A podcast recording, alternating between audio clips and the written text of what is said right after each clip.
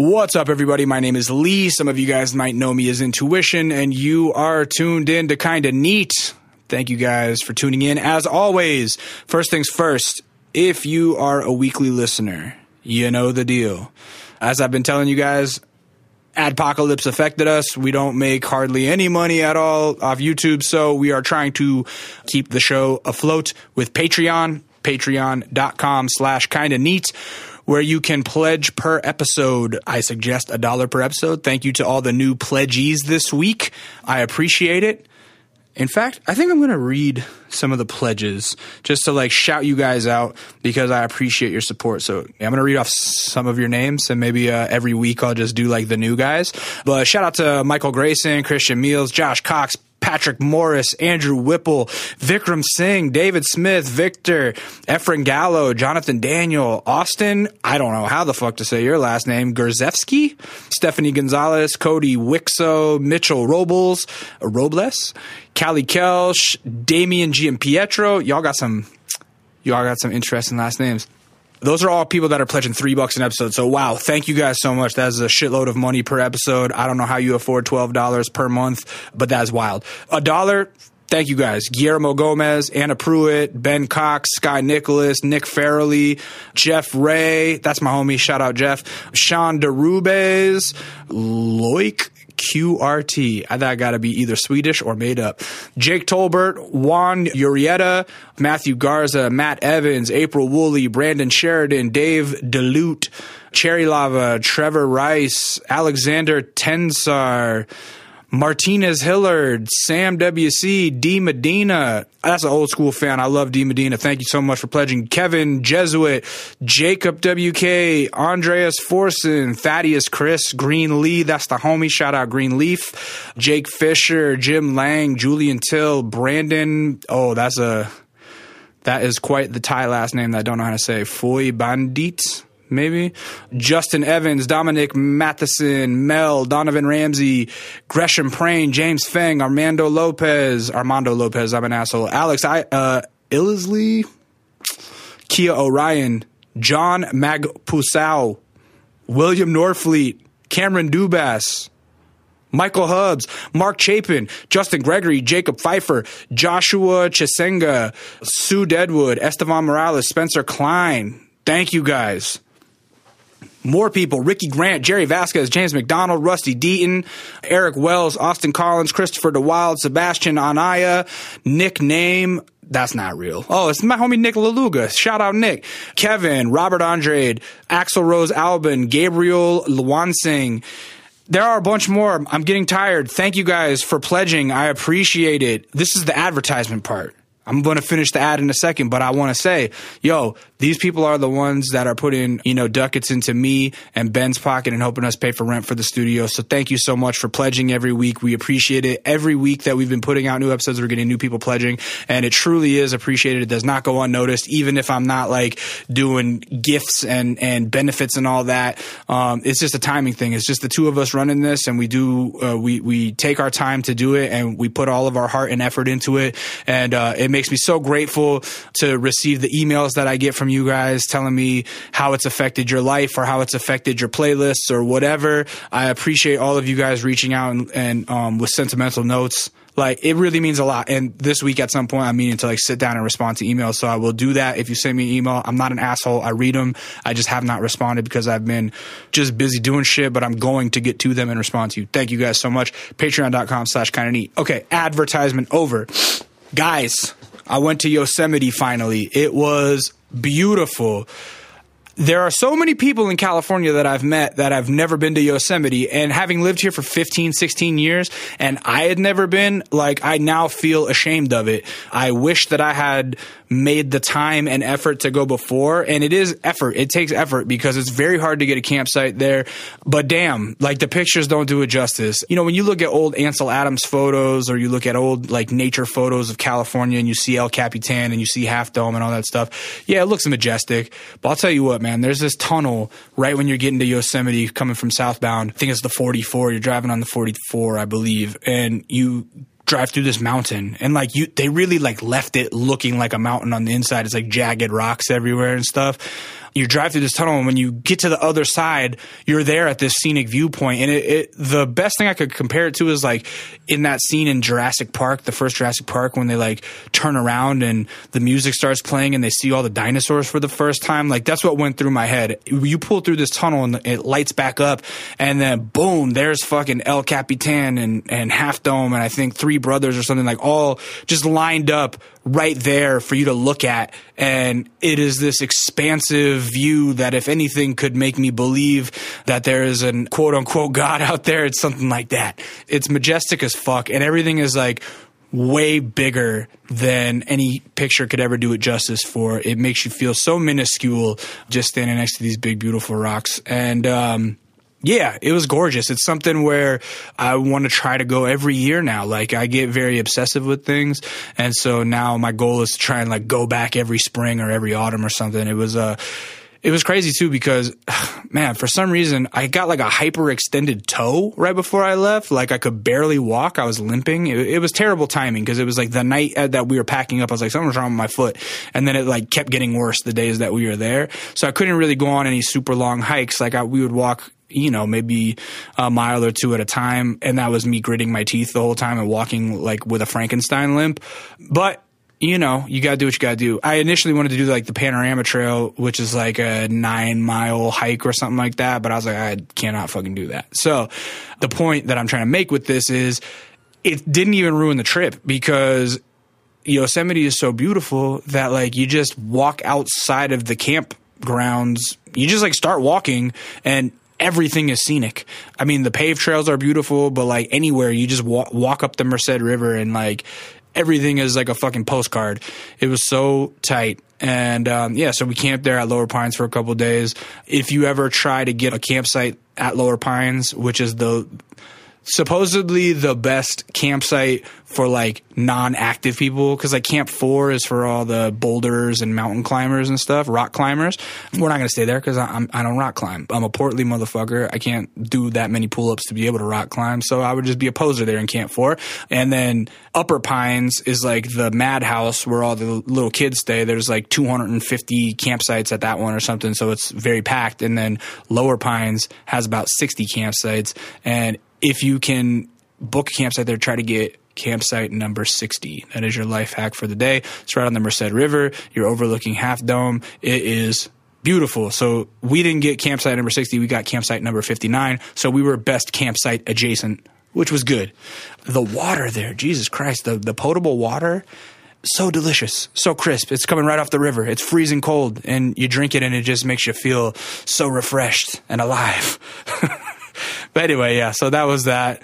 Camped there and man, cooked up some marvelous fajitas on the campfire with my cast iron skillet, feeling just very manly, you know. We had a very good plan for the tent in order to stay warm because it was going to drop down to like 35 degrees while we were there at night. And so we insulated the bottom with a couple of uh, quilts and, and uh, our sleep pads and, and comforters and stuff, and then slept in our bags and then sandwiched a couple more blankets on top of us. And I'll tell you, we might as well have been in a hotel. It was so motherfucking comfortable. It was fantastic. One of the best camp trips that I've ever taken, and uh, highly suggested. Uh, if you ever have a chance, you should go. You should go. If you live in the Bay, just take a day trip. It's beautiful. It's worth it. Gorgeous.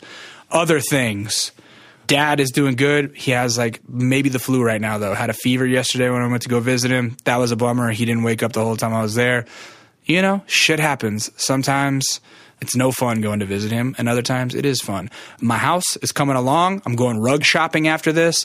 Copped a couple of new desks that are going to be handmade and are going to take a couple months to show up, but when they do, it's all coming together. This is a, it's a, my humble abode is really coming together. And uh, I don't know, like, uh, life is fantastic right now. I'm very happy with things. Uh, been getting some, some good work and, you know, got a girl, got a dog, got a crib, and what more could you ask for? The holidays are coming up, and we're going to be you know, doing all the Thanksgiving stuff, and then all my family's coming in for Christmas, and we're going to fucking Tahoe for New Year's with my brother. And man, I don't know, like I, I, like this time of year. It finally got cold in LA, and everything in LA feels a little bit less stressful when it's cold outside. You know, like the heat is very burdensome it's it's hard being in the heat and it's hard escaping the heat and it's stressful.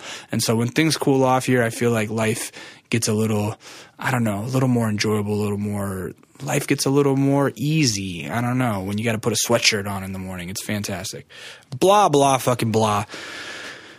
Today's guest is somebody that I've been reaching out to for a couple years, I think. I think I hit him up the first time at maybe like 15 or very early 16. I stumbled onto him because of his raps, and I I don't quite know how. I thought it was because I think that he was my gateway into finding out about Earth Gang uh, was Childish Major because he makes a lot of beats for dudes and but I swear that I heard his rapping first, and then I didn't really like. I've just known about him so long, and and known about his music and known about his productions that I didn't really do a lot of research into him.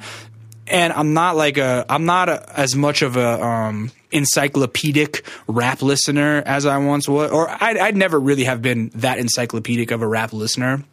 I listen and enjoy and love, but I don't like research and cross check like, oh, this production credit and then try to seek out every record that that producer's ever produced or whatever. So, needless to say, when he's talking about working with Rocko Future and Rick Ross about the song You Ain't Even Know, I did not know that he produced that. And that's like one of my favorite rap songs of 2013. It's a fantastic song. Yeah, he produced that shit. And so that's crazy. So this is a dude who is not only making strides as a rapper, but he's a very accomplished producer with credits ranging from like I just said, Rocko and Future and Rick Ross, all the way to J. Cole and you know, JID and Earth Gang and and uh, all kinds of folks. And we talk about that. We talk about his life as a producer and just kind of like the steps and sacrifices that he made to get those placements. And you know, now he is starting to he's continuing his path as a producer, but he's also stepping out into the world more as an individual act, as a solo act. Man, I, I like the dude, and I think he's going to have a successful run at that because he is personable and he is charming and he is a good rapper and has a great ear for production, obviously. So, without further ado, I'm going to get into my conversation with Childish Major. Thank you guys for tuning in. I appreciate it. Talk to you soon.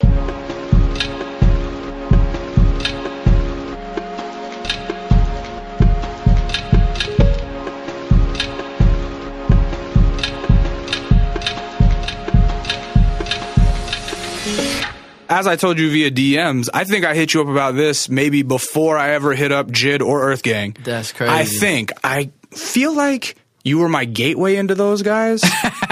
I think I heard your name like a while ago. Yeah, but probably not for artistry, more like production. Production, yeah. But that's the thing is that when I heard your production, I think it led me to your raps because you always had raps on your SoundCloud page. Yeah, right? yeah, I always had stuff up. Yeah, so I kind of just knew you as both. Okay, uh, that's dope. Yeah, yeah, and so it took. It actually was. Um, you, you're on it early then. I think sure. I, I, was more surprised to find out that you're predominantly a producer. Yeah, yeah, Damn, right? that's crazy. Yeah, so because um, I heard your raps and I just, I, I mean, you know, I'm drawn to those kind of those kind of vibes. Yeah, um, you know, lyrical, spiritual miracles. Lyrical, spiritual miracles. am I am I one of those? No, guys? not really, but I mean, you have bars. I appreciate yeah, that. Yeah, man. for that, sure. That said now I'm like starting to realize like, oh, as a producer, you've worked with so many people, Yeah. do- dozens and dozens of popular artists. Sometimes I forget people that I've worked with. And just to kind of set the tone of the interview, list off some of the people that you can remember working with because I think that will make people like perk their ears up. Got you. Yeah. Uh, so Rocko, Okay. Future Rick Ross, um, Wow, Future and Rick Ross, I didn't even know Future that. Future Rick Ross, Yeah. J Cole, Yeah. Rome Fortune, Two Nine, um, Earth Gang and Jid, hmm ah, Childish Major, SZA. Oh yeah, There's a lot of people. I mean, Ju- that- Juicy J, There you uh, that's I- like essentially you know ASAP Ferg. my playlist. My, my so you've produced my iTunes playlist. That's fire. Yeah, that's man. dope. Um, so first and foremost, I guess like where are you from? I was born in Minnesota, St. Paul, Minnesota. No way. Born there. Yeah. Just born there. Up until the uh, I was eight. Moved to South Carolina. So I was raised in South Carolina. Uh-huh. And then um, like college years, that's when I picked up and moved to Atlanta. So maybe like six, seven years ago, I moved to Atlanta, and I've been there ever since. Okay. Yeah. Well, then let's start from the very beginning. You were just a twinkle in your parents' eyes. How how, how were they in St. Paul, Minnesota? Man, um, well, that's that's where my uh, that's where everybody was. Um, as far as like my my father's parent, my father's folks, and then my mother's folks, they were in Minnesota. My mother, uh, my my mother's parents had a church, and um, my father, he was a rapper. And, yeah, Did he did he uh, gain any traction as a rapper? um, a little bit locally, I would say. Um, but uh, no, nothing. I don't think anything that you He's from Minnesota, would though? know. But yeah, he's from Minnesota. I might know it. You, you there's no way. I mean that Wise Eyes, no. Nah, that doesn't sound familiar. Abdullah? Abdullah Soul, no. Mm-mm. Doesn't ring a bell. Nah, but I, you know, I am like pretty familiar with like the '90s Minnesota scene just because of like the Rhymesayers shit and like Oh, all yeah, the old yeah. like um, you know the Scribble Now, Jam shit. A lot of those people influenced like my cousin, um, uh, Tri Bishop. He's from Minnesota. Oh, no uh, shit. But yeah, he he rocks with a lot of those guys. So yeah, that's tight. So your so your mom's folks had a church. my mom's folks had a church. Yeah. So your grandfather was like a preacher, Gran- pastor. grandfather was a pastor. Yeah. Grandmother, she sung. My aunts and uncles, they all sung. Everybody. So did yeah, you grow up in in the church? for sure? And that's where like music probably touched you first. Yeah, yeah, yeah, of course. Yep. No, Yeah. that was that was my childhood. Going to church all the time. Were you playing instruments in church or I singing? or- wasn't funny, and I was singing. Yeah. Um, I wasn't playing instruments like that. I didn't get into instruments until middle school. Okay. Yeah, How how did your folks meet out there? I think it was through my mom's cousin. Yeah, right. She was dating. Uh, she was dating one of my dad's friends. And I, I think I think I'm saying it right. So yeah, so yeah, she was dating one of my dad's friends. Was love, like right? some little, you know what I'm saying? They introduced him, and then young love. Yeah. Are you the oldest? I am not the oldest. I, How I how many have, brothers and sisters you got? I have an older sister. I got four sisters actually. I got I got one older and three younger. Really? Yeah. So you're just the boy in the middle. I'm the boy in the middle, man. How, how's that being the only like masculine energy? I'm trying to hold it down. Yeah. You know what I'm saying? Trying to hold it down. And I mean for uh for the most part, like growing up it was um like my dad my dad was in kind of like in and out of my life. But Uh-huh. my um in growing up it was me, my mother, and my uh older Sisters. sister. Yeah, older yeah, sister. my older sister and then my younger sister came in. But um but yeah, that was like that was like growing up. So it was like You were the baby most of the time. the baby but the but the man of the house. Yeah. You know what I'm saying? yeah. What's that like? How's that you're, juxtaposition? you're cutting the fucking grass. You're Uh-huh. taking the trash out, and we're we're like uh, rural rural South Carolina, so it's like. Uh, it was like we lived on a dirt road, Uh-huh. you know what I'm saying? And to take the trash out, you had to take. It's almost like a mile down. You had to take the. You know how people Yeah. walk their their uh, down the driveway. Yeah. yeah. The driveway was like a mile long, so I had to walk it down there. And a lot of times, I didn't do it during the day, so I had to do it at, night. night. So I had to like have a flashlight and shit. It'd be what? No? It'd be like I as if there was a flashlight, I'd use it. But Yeah. if there wasn't, then I'd just have to. I would run it.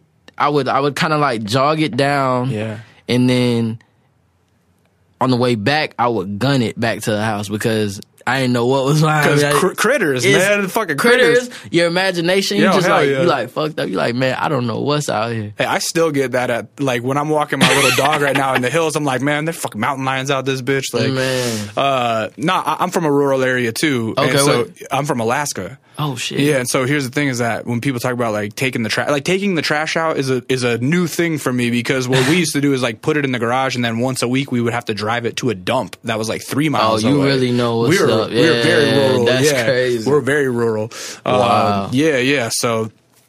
I definitely understand that, like no street lights around type shit, and being like, Yeah. "What the fuck is out there in the in the Yep. woods?" You know what I mean? Mailboxes a mile Way away down. too. Like Yeah. you know what I'm saying? Like that's yeah, that that became like part of our family bonding. Was like, okay, you guys want to walk the dog and go pick up the mail? Like we would have to walk like a half mile to go get the mail. You gotta know? walk the dog and get the Yeah, mail. exactly. At least you had a dog though, man.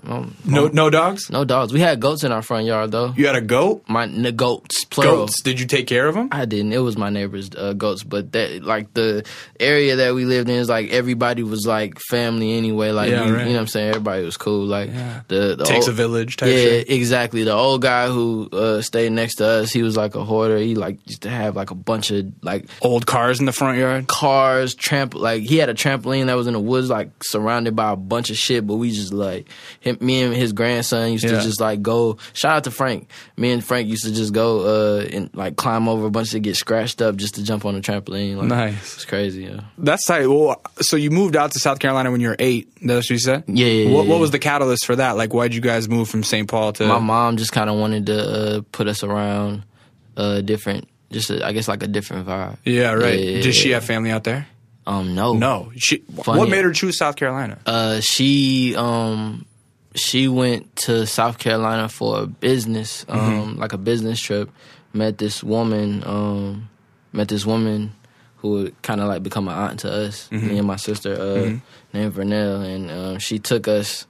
She kind of, she kind of like her mother had passed in a house that in South Carolina. The house that was on a dirt road. Her mother passed, and she needed somebody to stay in. And my mom was looking for a change, and we ended up just making, That seems like quite a making change. move. Did it? Yeah. Got uh, put her geo tracker in a in the back of a U-Haul, which you're not supposed to do, Yeah. and all of our clothes, and she drove. So Geo 20 Tracker. That's like a little tiny hatchback. Exactly. Yeah. Drove 24 hours to South Carolina with just me and my little, oh, me and my big sister. Wow. Yeah. So, did your mom and dad ever get married? Yeah, yeah, And they, yeah, that was like they split, and that was like the part of the move. Yeah, yeah, yeah. I right. mean, I, it was a minute. It was a minute. Like they weren't together like a, a good portion of like me, Yeah. but like you know what I'm saying. was he out pursuing music, or what was it like? What was he doing? He was he's he's always doing music. Yeah, he's like I think that's just his his thing. Like he's he loves it. Yeah. You know what I'm saying? Like that's his um that's his he had you know he had a, a rough upcoming too. So it's like I feel like that's his uh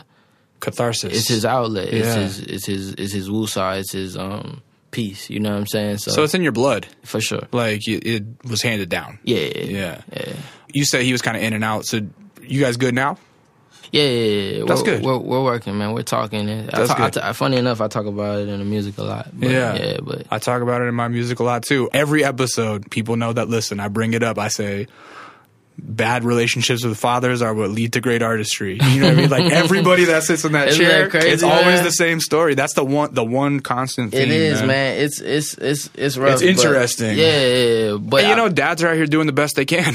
and that's that's what I you know. But you understand that as you grow older and Yeah, you become a when you- man and and realize you know how difficult it is to hold. Because when you're a kid, together. you just are holding in anger about it, kind yeah, of. Yeah, Right? and you're and you're uh, getting your your ideas of it is what everybody else's idea is, and Mm-hmm. you might be around the people who are totally against your father or whatever. Right. So it's right. like, but as a Because there are two sides to every story, and you're only hearing the shitty side of the story. Exactly. Yeah, you know, so you grow you grow older and you start to understand yourself a little bit more, understand, you know, how it, it could have went for him. So Mm-hmm. Right. Particularly when you start hitting those ages where like the context makes sense. It's like, oh, when I'm 20, whatever, doing this now, and like he was like at this point in his life, and he was just trying to figure it out. Because I, I look in the mirror as a 36 year old, I still feel like a kid every fucking day. You know what I mean? So I'm like, damn, my parents at we're this all point. a bit childish. You know what I'm saying? There you go. there you go. How many times have you used that? That's the first time. You, hey, you got to make a T-shirt out of that. I don't That's a catchphrase. But uh, But shout out to our fathers though, man. Yeah. I, I love you, Dad. dads are out here trying, man. So, what was the culture shock for you, like moving from St. Paul, where you got these, Oh you got my seasons, you got snow, um, probably a lot of white people. That's and that's another reason why my, I feel like my mother wanted to move us was to make sure that we're around our people Mm-hmm. and we get we get both sides. If, if that makes any sense. Absolutely. Um, and but no, the culture shock was the culture shock was yes, ma'am, no, ma'am, Uh. and getting to getting to the south. Well, coming from where we're from, where it's a lot lot more loose. Like I tell my grandparents, and and no disrespect, it's not a disrespect thing, but the way that I talked to elders was yeah, no, nah, Right. You know what I'm saying? Stuff like that. As soon as I got to South Carolina, I, for one, the myth was they could whoop you down here in the mm-hmm. schools. Mm-hmm. I'm like, man, my mom is not finna let that happen, mm-hmm. and then she didn't. but at the same time, they uh they took disrespect to yeah, nah. Mm-hmm. And I'm I'm for me, I feel like I'm being I'm being respectful because I'm answering you. But I had a teacher, she was like, "You're gonna say yes, ma'am. You're gonna say yes, ma'am to me," and mm. she's talking to me crazy. I'm like, man, my mama don't even talk to me like this. Like, what's wrong with you? You know what I'm saying? But it's just something that you had to have to adjust to. And overall, it got me further in life, learning yes, ma'am, no, ma'am. Just you know what I'm saying. Not not saying I didn't have manners, but it's just like the that's it's the way certain people want to hear. And then as I got older, uh, the older people was like, "Don't call me yes, ma'am." You know what I'm saying? Right. You know what I'm saying? Like I'm only five years older exactly. than you. Don't call they, me sir. They get upset with it when you're older. You know what oh I'm saying? God, but I- it's the, it ruins my day when someone calls me sir. I used to I used to work at uh I used to work at Krystals. Yeah, Um, you you ever heard of Krystals? it's a chicken spot, right? It's not a chicken spot. It's like White Castles. Oh, okay. Okay, it's like Yeah, it's yeah, like yeah. White Castles, but it's it's in Atlanta. Okay. But I was working there, and is is this older woman, and um, she was my coworker. But I would say yes, ma'am, to her every time she knows. Every time, every time any interaction, I was just be like, "Yes, ma'am," because I'm, I'm just trying to be respectful. Uh-huh. But she was trying to holler at me, so she was like, "Don't call, don't call me, Don't call me man. don't call me, Mm-hmm. sweetie. you are old as hell." hey man, old old women need loving too, bro. They do. What was the town called that you lived in South Carolina that's so rural? Edgefield, Edgefield. Edgefield, like the edge of the field. Yeah. Edgefield, South Carolina. And what's that? Is what's the closest metropolis? Augusta. Uh, it's either Aiken, South Carolina, well, which is still kind of like Edgefield. I would Mm-hmm. say Augusta, Georgia. How, how big is Augusta? A big city or no? Augusta, Augusta's a Augusta's like the I feel like this might be the second biggest city in in Georgia. Okay. Okay. Yeah, it's like the How far were you guys from that? um we're we're probably like forty five minutes to an hour. So like It's a trek. That's a trek. yeah, that's the close the closest Walmart was in Augusta. No North, way. North Augusta Wow. So you're really on the sticks. in the sticks. How? What was the population of Edgefield? Do you remember? Damn, I'm about to can I Google? Yeah, sure. Can I Google? I mean, over over under five thousand. I think it might have just been over. Like my graduating class, I think was like That's a good. That's a good uh, marker. Is like how many people you went to high school with. My graduating class sixty eight. Oh shit! All right, you got me beat. Hold on, I gotta I gotta look this up. Hold up.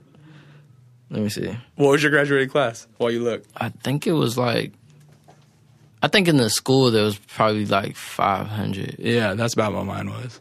and then the graduating. Cl- okay, it's 26, 20, like 27,000. Tw- that's small. That's very small. That's a everybody knows everybody's name size, Right. right? Yeah, I think my graduating class might have been what 50, something like that. Maybe, Fifty. maybe. Wow, that's really small. I don't know. Yeah. I don't, I'm guessing right now. Yeah, yeah. Well, so yeah, then what was um, the sociological makeup of the town? Like, w- was your school predominantly black? Was it predominantly white? Like, what was it like? It was mixed. It Yeah. was- it was mixed. It was mixed. Uh, there was a lot of white people. It When it's mixed like that in South Carolina, I I picture South Carolina as having like v- that vintage kind of racism. So, oh no, for sure. Okay, Like there's yeah. they they still have uh, rallies there. yeah, You know, the, yeah, the, the rally. right. South Carolina just strikes a, a tinge of racism, like Yeah. fear in my heart. Like, I, Yeah, it just I, sounds. uh, I had a situation uh, when I was a kid that I didn't understand till I was older. Funny enough, Uh-huh. but it was like I, I the way I told the story when I was a kid, it was just like, man, it's this big red truck, Uh-huh. and I was I was just like walking to the basketball court uh, that was like downtown, which is really right around the corner. But um, there was this red truck with a flag on the back that was like not trying to run me over, but trying to act like it was gonna run me over. Uh-huh. And it was like revving up at me, and you know what I'm saying, and kind of like chasing me around this little parking lot. And I'm just, you know, just kind of scared, nervous. I'm a kid, you know what I'm saying. You're walking around a bike. What were you saying? I was walking You're around. walking I- around. yeah, I was yeah, just, yeah. I was just a kid. You know what I'm Yeah, saying? I'm in, I'm in the park. I'm in the parking lot. And I'm just trying to walk away, You and just they're just kind of like It's like circling around Yeah, like shit? circling around me, trying Wow. to like revving and shit like that. And I didn't understand it, but then I'm like. Damn, this is some fucking, you know what I'm saying, some fucking racist ass Yeah. motherfuckers trying to, you know what I'm saying, trying to put fear in me, Yeah. basically, you know what I'm saying? And it's like, How old were you when that happened? I had to be, I had to be like nine, ten. Oh my god. Yeah. That's crazy. So, in the school, did it feel kind of segregated like that, or like it did. It didn't. Yeah. It didn't at all. Um, I feel like kids are a little bit more they- innocent or something? Yeah, we're, they're more innocent. We Yeah. kind of do what we want. You know what I'm saying? Um, yeah. I think I think on the slick though, like you see it, you see it later on. Like I went back home maybe like a year ago, Mm-hmm. and um, I was I was with my mom, and I got pulled over by uh by an officer. Mm-hmm. Funny enough, it was one of my old classmates, and he was cool. Like Mm-hmm. I remember him. Like we we know each other. You know what I'm Mm-hmm. saying? He didn't acknowledge that. He didn't acknowledge. He didn't. He didn't acknowledge that at all. Wow. Like You guys are the same age. same age. We were in the graduating class together. Knew- you know what I'm saying? yeah. Knew each other. Grew up together. Grew up together, basically. You know what I'm saying? Yeah. Played played football together and everything. Yeah. Didn't acknowledge me. Really? Yeah, crazy. I'm like, yo, what's good? He's like, he gave me a ticket. Kept No moving. shit. Swear. What did he give you a ticket for? Uh, I think it was seatbelt. Driving while black, basically. Yeah. Wow. That's fucking crazy. Crazy, right? Yeah, that's the kind of shit that you. I mean, I don't know. Yeah, that like to Shit know wa- him and uh, Shit was wild. I was dark. like, yeah, I was like, damn, bro. Well, so that's what I wonder So about. then, you know what I'm saying? Like now, I'm thinking, I'm like, okay, maybe it's coming out now. Like, that, that's what I'm kind of like now when you look back at, at it. Uh, no, when you look back on it, uh, I wonder if you pick up more things of like, oh, that teacher was treating me this way because of this or that or the other. You know what I right, mean? right. Like, and it's easy to do that, but I had, I also had like teachers, like shout out to Miss Woods. shout out Ms. You Woods. know, you know what I'm saying? Or Mrs. Woods. I'm Mrs. sorry, because there is some Mr. Woods. Mm-hmm. Um, but she she was the homie. Like Mm-hmm. I think to everybody in uh in my class, it's like older white woman. But she used to be the teacher to write you the pass to get out of the class that you hated and come to her class and you just you walk in her class it's like a party in there. It's Uh-huh. just like everybody's fucking eating candy. Is a movie on the on the you know what I'm saying. yeah. But at the same time, people are in there. They might be finishing homework for something else, or they might be getting an assignment done, or she might be helping them with something. You know what I'm saying? Right. But her class was like the getaway. Yeah, You know what I'm saying? yeah. So there there were those two. You know what I'm saying? teachers. Those good teachers, Yeah. good people. You know what I'm saying? What did you excel at in school? What was your subjects? Man, you want to know something funny? Yeah. Nothing. Really? You I didn't was- like? You didn't take to school? I was a super average student. I Yeah. feel like I feel like I always did enough to get by. Not saying that I wasn't smart or intelligent. I just think that I wasn't I wasn't into it. Uh-huh. You know what I'm saying? Uh huh. Were you into? Were, were you pursuing creativity from a young age though? Definitely. Uh, yeah, in, Definitely. in what Uh, outlets? I was in. Uh, I had drama class. Mm-hmm. Shout out to Mr. McKinney. Drama class, and then I, I played football, and then um, I was in band. yeah. Yeah, Um, drama class. So you used to act. used to act. You know what I'm saying? A little Yeah. bit, little little bit of imp- improvising. Oh, you did know some improv, little, Yeah. little UCB action. Yeah, a little bit. Really? Nah, I, No. I, I don't think I was amazing. Yeah. But I uh it's something I want to get into later, like in my later in life. But Yeah. but I enjoyed that class too. It was How like, old were you when you started that in high school? yeah, it was high school. Yeah. Yeah. Uh, drama nerds weren't like looked down upon in your school, or what? It was cool. It was. I mean, to be honest, it was like football play. I, I feel like it was like a class that people didn't mind taking. You know what I'm saying? Mm-hmm. Right. Like it was. I don't know. Yeah. And then um, what was the what was the class called? Because the drama teacher was also the um, he also had a teacher student student teacher program. Yeah. where we would like go to other like the elementary schools and read books and stuff like that. So Yeah, yeah. it was cool. Nah, Yeah. I, it wasn't really looked down upon. Yeah, like that. right. Because there was like star football players that was in the class and Yeah. shit too. Like you know what I'm saying? What Like, did you play in band? Uh, saxophone. Oh shit, that's a very very fucking sexy instrument. It it is. It, Yeah. Not not then. It wasn't. Right. you, you weren't you weren't Kenny G yet. Man, hell no. I uh, What age did you pick it up? I picked it up in middle school, so like sixth grade. Yeah. Sixth grade, and then um my eighth grade year, I did marching band Ooh. for the high school, and then got to high school, got out of band, played football, Uh, and I did ROTC. oh really? Yeah. Were you thinking about joining the army or what? Man, it crossed my mind. My sister was in it, so you know what I'm saying. Like Yeah. it was kind of like my sister's like the shit. Yeah. Like she was fucking straight A student, just did everything the right way, just Mm-hmm. good. So it's like I'm trying to live up to her. You know what I'm saying? Like mm-hmm. so I was kind of like following in her footsteps, but.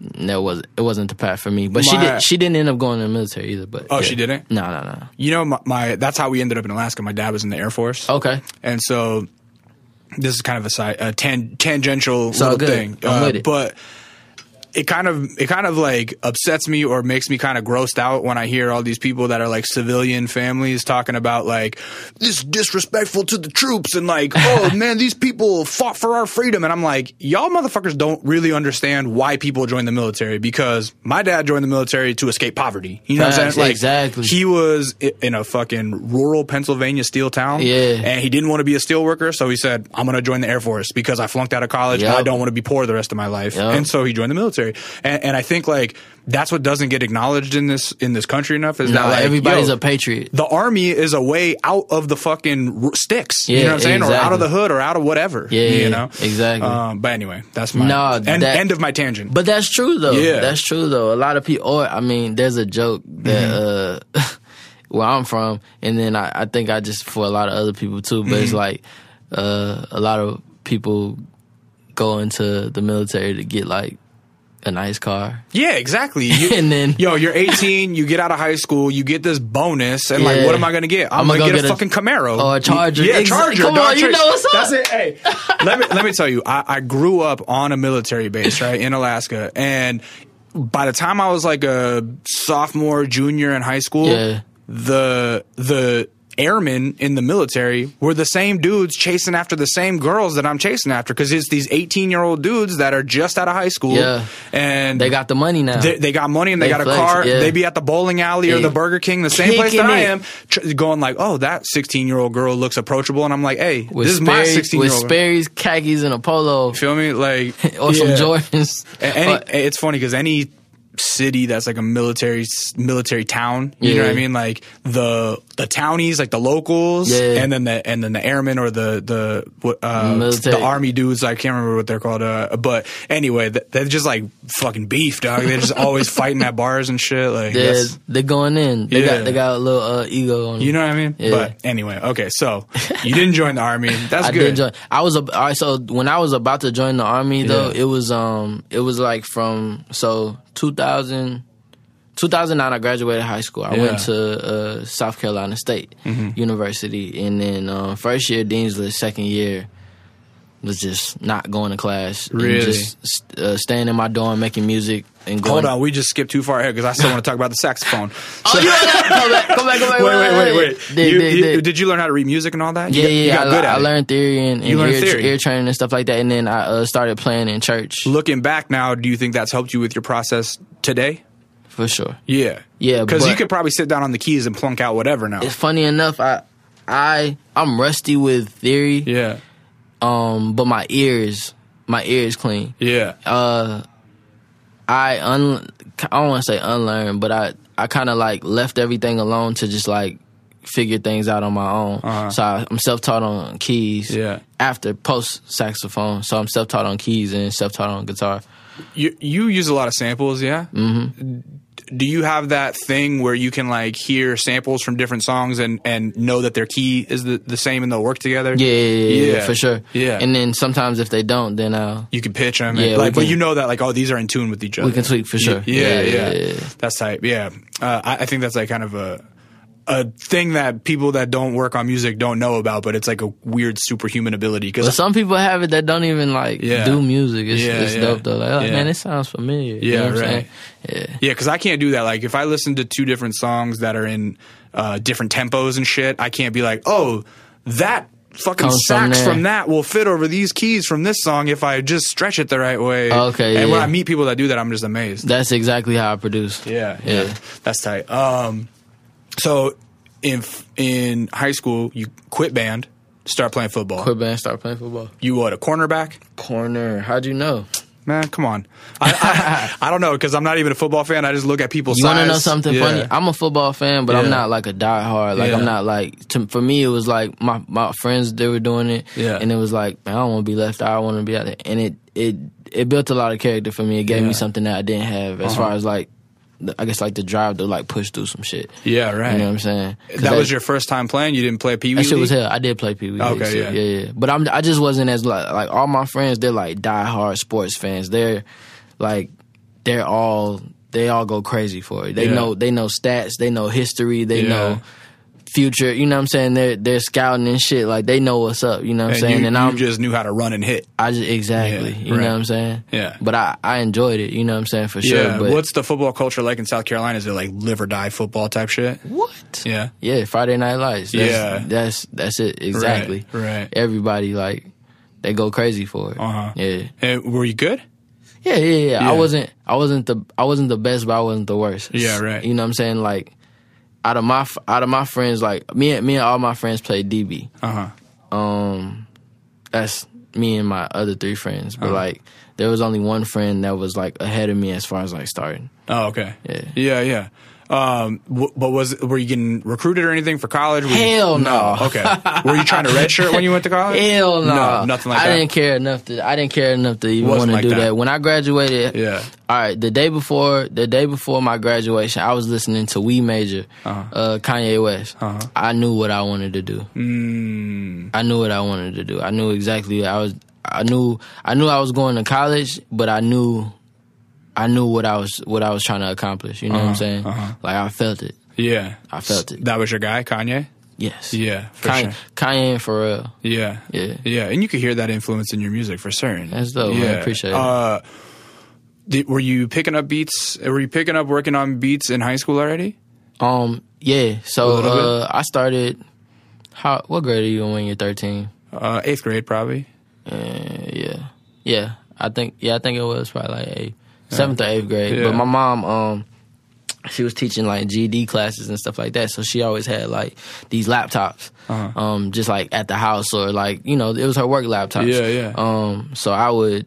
I took one of the laptops and I put like uh, FL Studio on there. That's the one. Yep, I put I got I put it on there and then just like me and that computer were like inseparable. It was like that little IBM laptop Yeah. uh, with the little red eraser Right. thing and the fucking um. Yeah, it's funny. Every anybody that ends up with a PC laptop, they get on FL, and anybody that ends up with a Mac, they get on Ableton. exactly. You know? Yeah. But for my money, the people that end up on FL make better beats. I don't know. Shots man. fired. no, no, no. The funny thing about Yeah. it is like I, I wasn't aware about uh, of Ableton until I moved to Atlanta and Cannon showed it to me. yeah. Yeah, and he was like, "Man, you need to get on this." You was say like- Cannon? Yeah, as Don in like Cannon. Cannon. Yeah, Can- yeah, wow. Don Cannon. Oh, that's a know what I'm little. That's a little flex right there. I think. To me, it was. Oh, I feel it. That was a good. That was Nah, a good name drop. That's the big homie. Yeah. Uh, but um, but yeah, like just taking those laptops and just like everywhere I go, just making sure I had them. And then I had I met uh I met a well I had a friend um from the from school who Uh-huh. was into music. His name was uh Matic Estrada. I don't know if you went through my music like that, Uh-huh. but he's in, he's in there like Okay. in some of the older stuff. But Uh-huh. um, but Matic was like the rapper in school.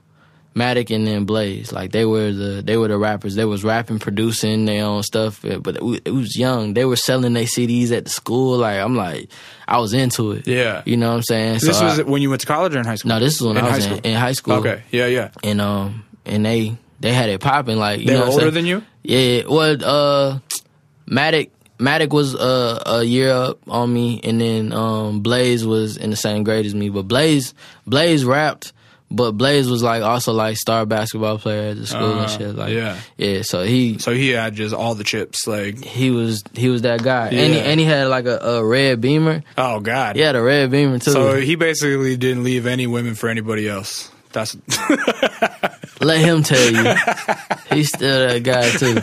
He's still that guy. Shout out Blaze. Shout out to Blaze. um. So in w- when you're making those beats with Blaze and Matic, like, are did you have rapping in your mind, or or mostly just like I want to be a, a producer? I had like hook ideas and stuff Yeah. like that. I would try them. I wouldn't try them around like Blaze or, or like anybody else, but me and Matic really Why? had Like, you were shy or what? uh, yeah, Yeah. yeah. I, would- I would definitely say that. Um, Matic, I feel like he he he was like a little bit more like me, so I would like express to him like what I was trying to do and stuff like that, and he would like he was like, "Man, man, you should do it, just do it. You know what I'm saying? And Yeah. I I would always write stuff and just kind of like keep it to myself. So I focused during this time. I just focused on production. Were, As were- as- were you pretty introverted or what? yeah, yeah, yeah. Yeah, yeah. pretty- Coming up, like I didn't, quiet dude? I, I didn't come out until like right before I caught a hit. Uh, in like 2000, 2013. Really? I said, yeah. Yeah. And you, funny enough, you want to know what it was? Huh.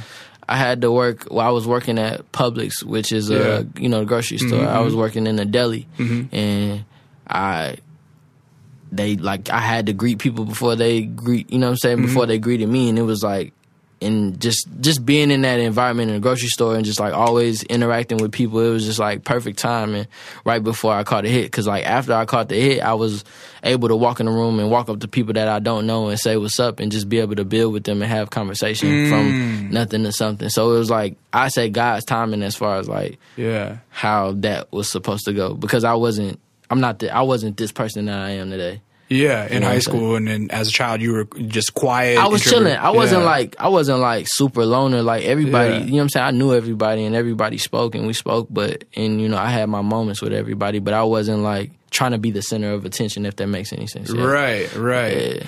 Which is funny because people that have people whose first uh, inclination is to be a rapper, they are wanting to be the center of attention. They're like, look at me, yeah. Right, right. But yeah, you look at people that are the great like rapper producers in history, and they they always seem like kind of the guy who's like will listen more than he talks. Yeah. you know what I mean. Yeah. Yeah, you look at your like alchemists or your like Dillas or or you know what I mean. Exactly. Those are guys who would get in a room with all those guys who want to be the center of attention.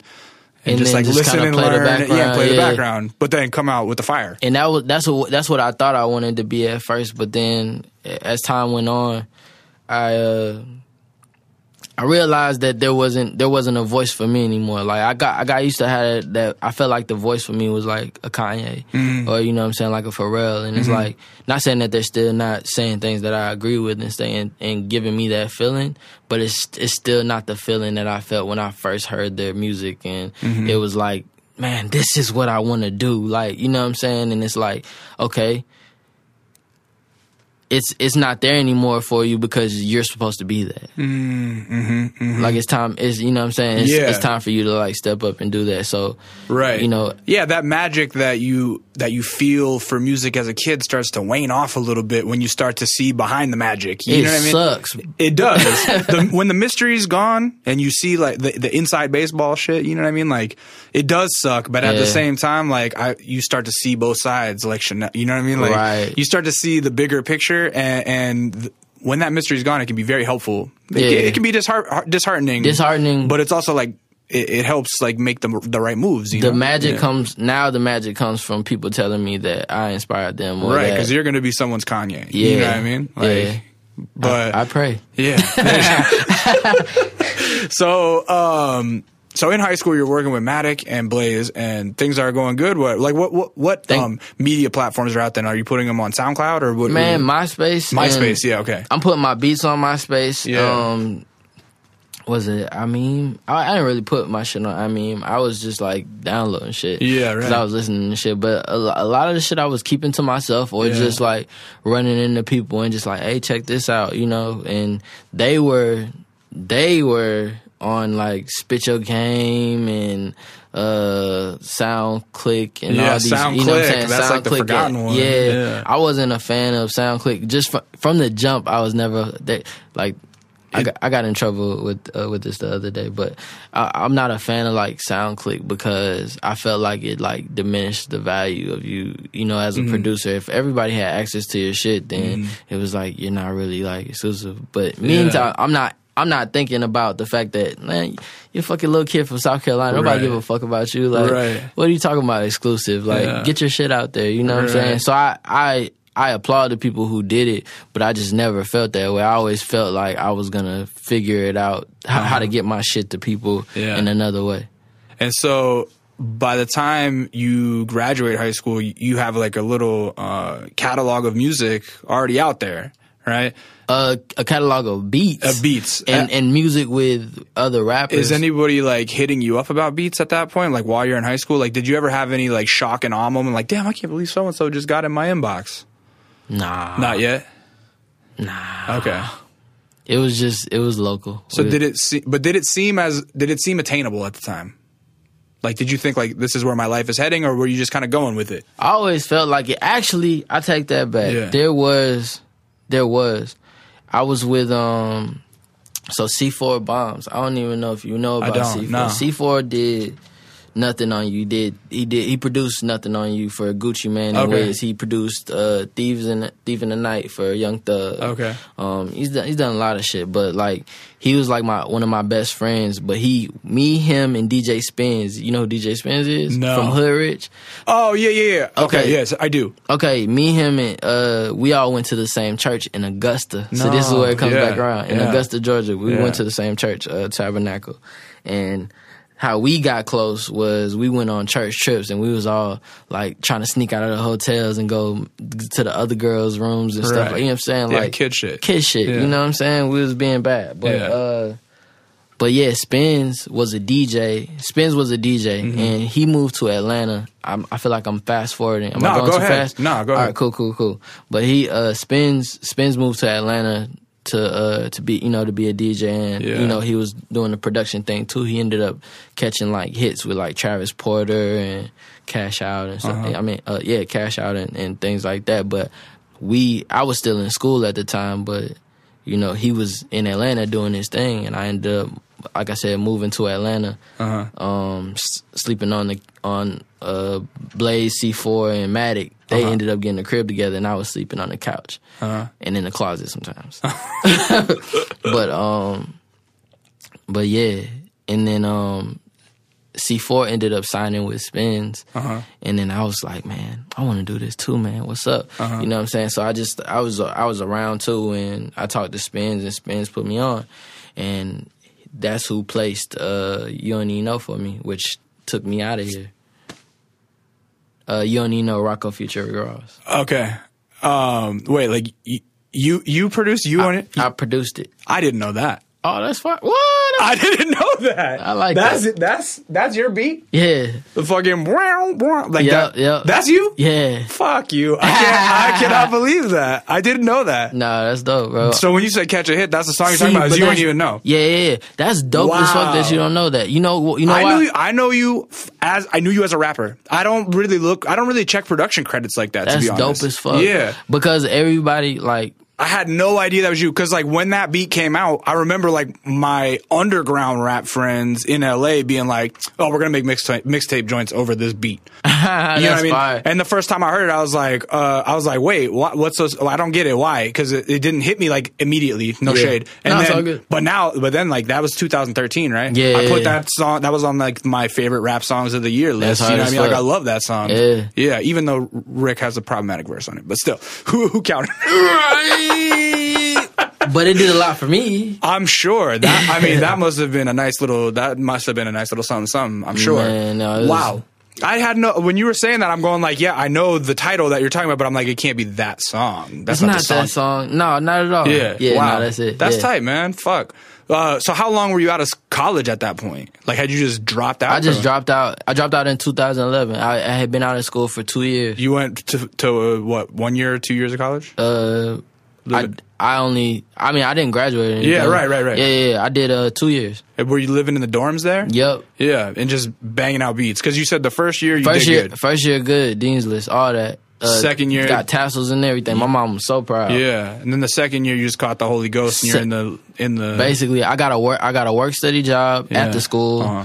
and I would go to that. And Yeah. then, uh, like from that would be early in the morning. I leave there. I would go to the store behind the um. I'll go to the store behind the um behind the school, go get a little Mad Dog 2020 and Uh-huh. a Four Loco, a Black and Mild, and then I'm banging out beats. Wow. Damn. So that's how you got placements was just you moved to a couch in Atlanta. Yeah. Or uh, yeah, in Atlanta. a, cou- a couch and, and I had a I had a girlfriend at the time. I was Yeah. Was she living out there? sne- yeah, she was at Georgia State. I was Yeah. uh, I was in her dorm. She sneaking me in her dorm. Mm-hmm. Yeah, Wow. Uh, I feel like I should do more research for interviews now that you just said that. Like, No, uh, you caught me so off guard because now I'm like, okay, well, yeah. Now to be honest. Yeah. for me, I mean, for a lot of people, they might feel like, man, you don't know shit about me. Yeah. But for me, I feel like it's dope. It's dope to know that I'm past the, you know, just being Yeah. the you don't even know guy. Yeah. for a long time, that's how I felt. Yeah, right. you know yeah, so okay, yeah, let's talk about that because that's something that a lot of people don't get to experience. Is like you reach a level of success to the point where like you get typecasted. Oh, After you made you don't even know like is people are people going like, oh, I need a you don't even know type beat. Hold up, man, that Yeah. was my life for like two or three years. Really? What? I'm like, yo, that shit is over with. Yeah. And the funny thing about it, like my, I, but I wish, I, what I wish I would have done was just gone, gone ahead and given everybody what they asked for. Yeah. Because that's what Mustard did. That's what Mike Will did. That's Right. what Metro does. You know what I'm saying? Like, right. That's but what they, almost to a certain extent though. Well. Not so much with Metro because I, yeah, feel- I so- feel like his shit is like ma- his, his It- shit. I feel like is gonna live on and be Thomas and keep changing. I take that. I take that back. Yeah. Yeah, I, I, I take that back. It's Yeah. not it's not. Uh, well, what I was gonna say, I feel like for certain things they capitalize Yeah. off of certain sounds. You know what I'm saying? Yeah. Let, well, I want to. I'll. I want to talk some like uh, a controversial opinion that you don't need to get involved in. But like with, with someone like with someone like mustard, like yeah, he keeps going back to that same well. You know, what I mean, he keeps Yeah. dipping out of the same well. So like you, a a mustard beat comes on the radio, and you're like, oh, this is This a is a DJ mustard beat. You know what I mean? For sure. And, and then there are some beats where um, I feel like, and this is all me. Your opinion is is this is not your opinion necessarily. This is just me talking. This I is don't want him to get you in trouble. This is him talking. But there are No. sometimes where I hear a mustard beat and I'm like, he couldn't have produced that. Doesn't that doesn't sound like a mustard beat? Somebody ghost produced that and he put his name Oh on it. Oh my god. Anyway, I don't know the ins and outs. All Uh, right, but you so- want to know something funny? Yeah. As I as I've grown in this uh in this business and just this and Mm-hmm. I'm not even gonna say this business. Well, yeah, in this business, Mm-hmm. the term producer is different to me. Yeah, Produced by produced by means something different. And and but I think I think it comes it comes with time. Yeah. Because the producer doesn't have to necessarily craft the beat. right. He crafts the song.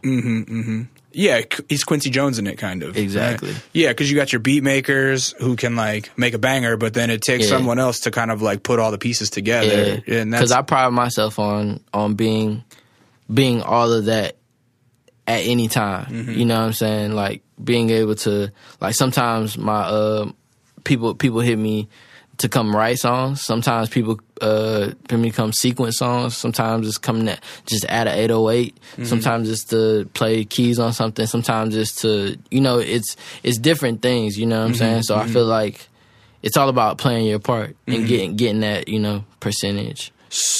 So when you're on the couch uh, in Atlanta, Mm-hmm. is it kind of like a beat boot camp in a sense, where like you guys are just banging out stuff all the time until you get that placement? It uh, it definitely it definitely was was like that, but Yeah. it was a.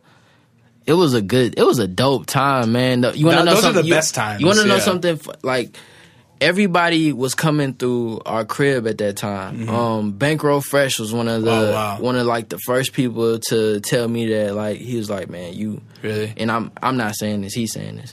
But he was like, Man, you you gonna be like for real, bro. Like you gonna be like you you're different. Like you Wow. different. Like don't he was like, Man, don't don't switch it up. Don't you know what I'm saying, do what you do. Like you don't have to you don't have to be like everything else that's going on like that.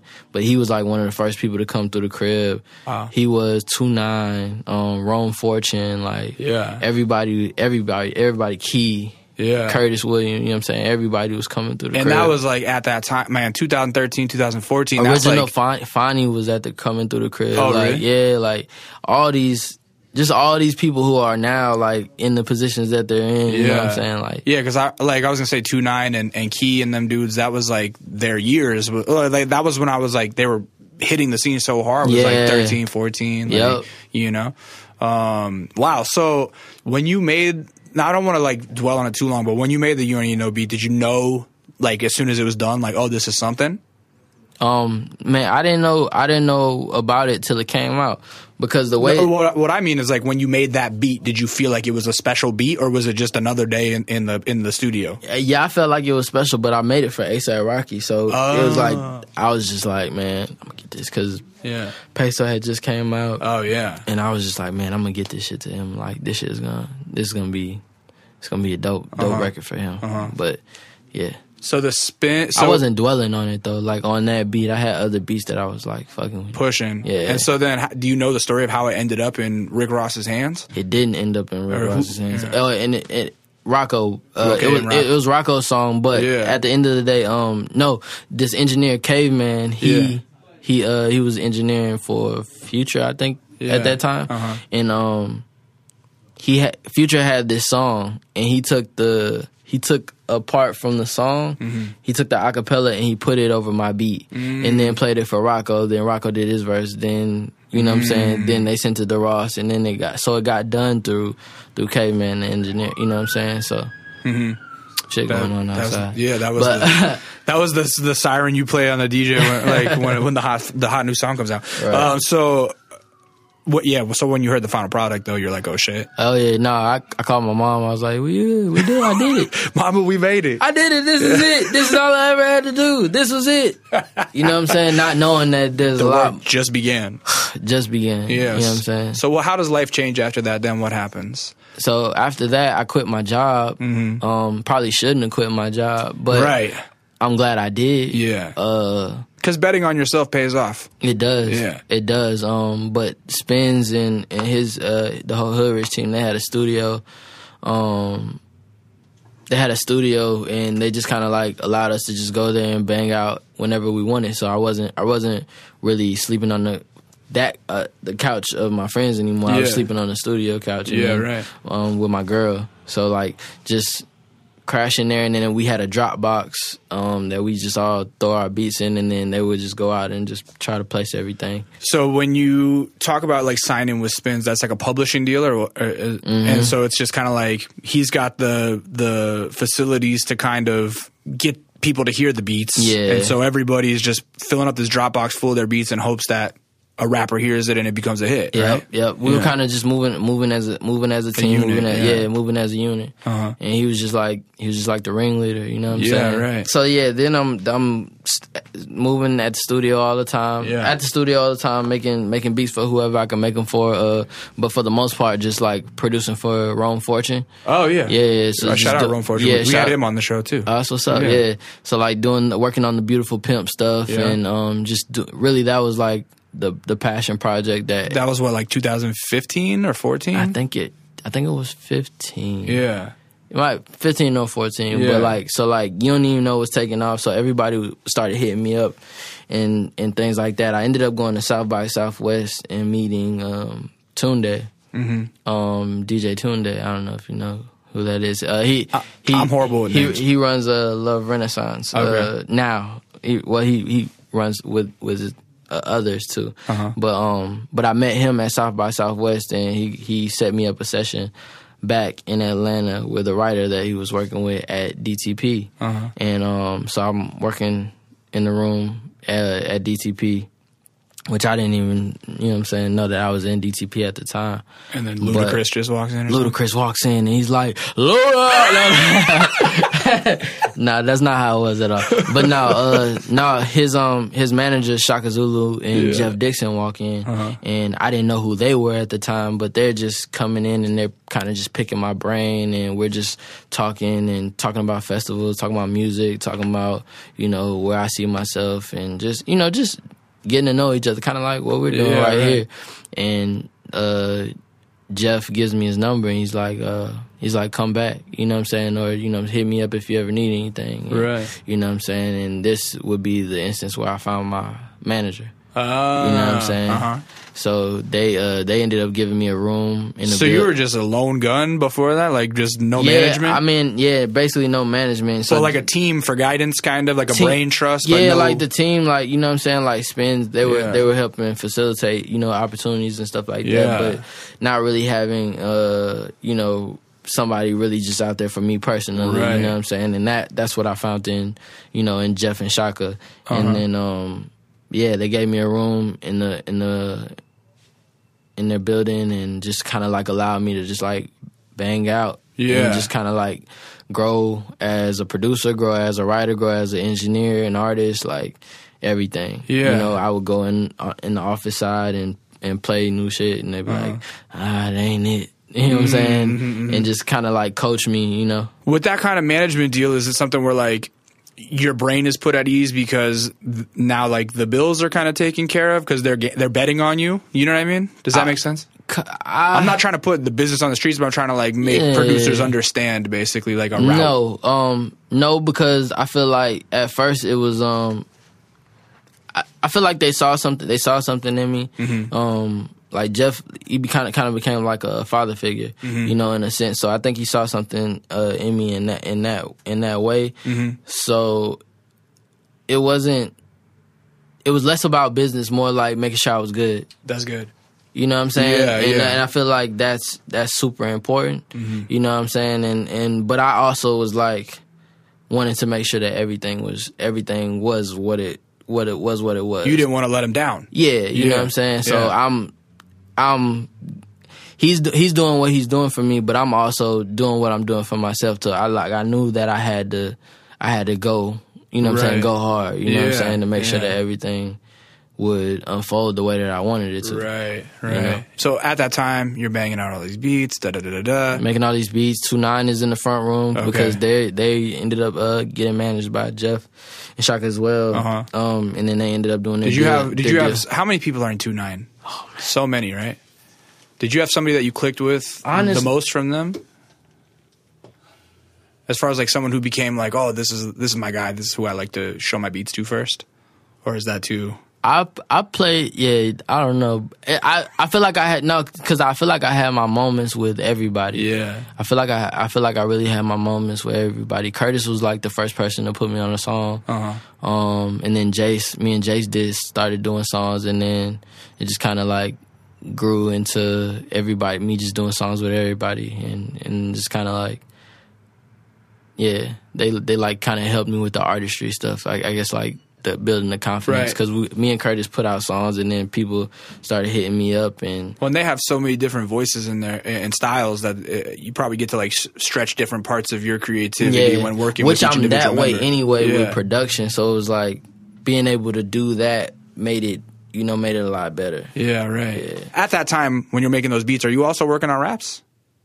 Uh yeah yeah, I am But are, did did But I'm- were you not showing people? Or I'm what? showing people, Yeah. but I'm I'm real uneasy about it. I'm like, man, come here real quick, man. I want to show you this. You know, Yeah. I'm just kind of like sliding, like pressing play, and then I'm kind of Yeah. walking to the back of the room Yeah. and just like, you know what I'm saying? Because that was the vibe that I got from you when I hit you up about this originally. I, like I said, I had heard a few of your rap songs and I was like, this would be cool. This would fit good on the channel.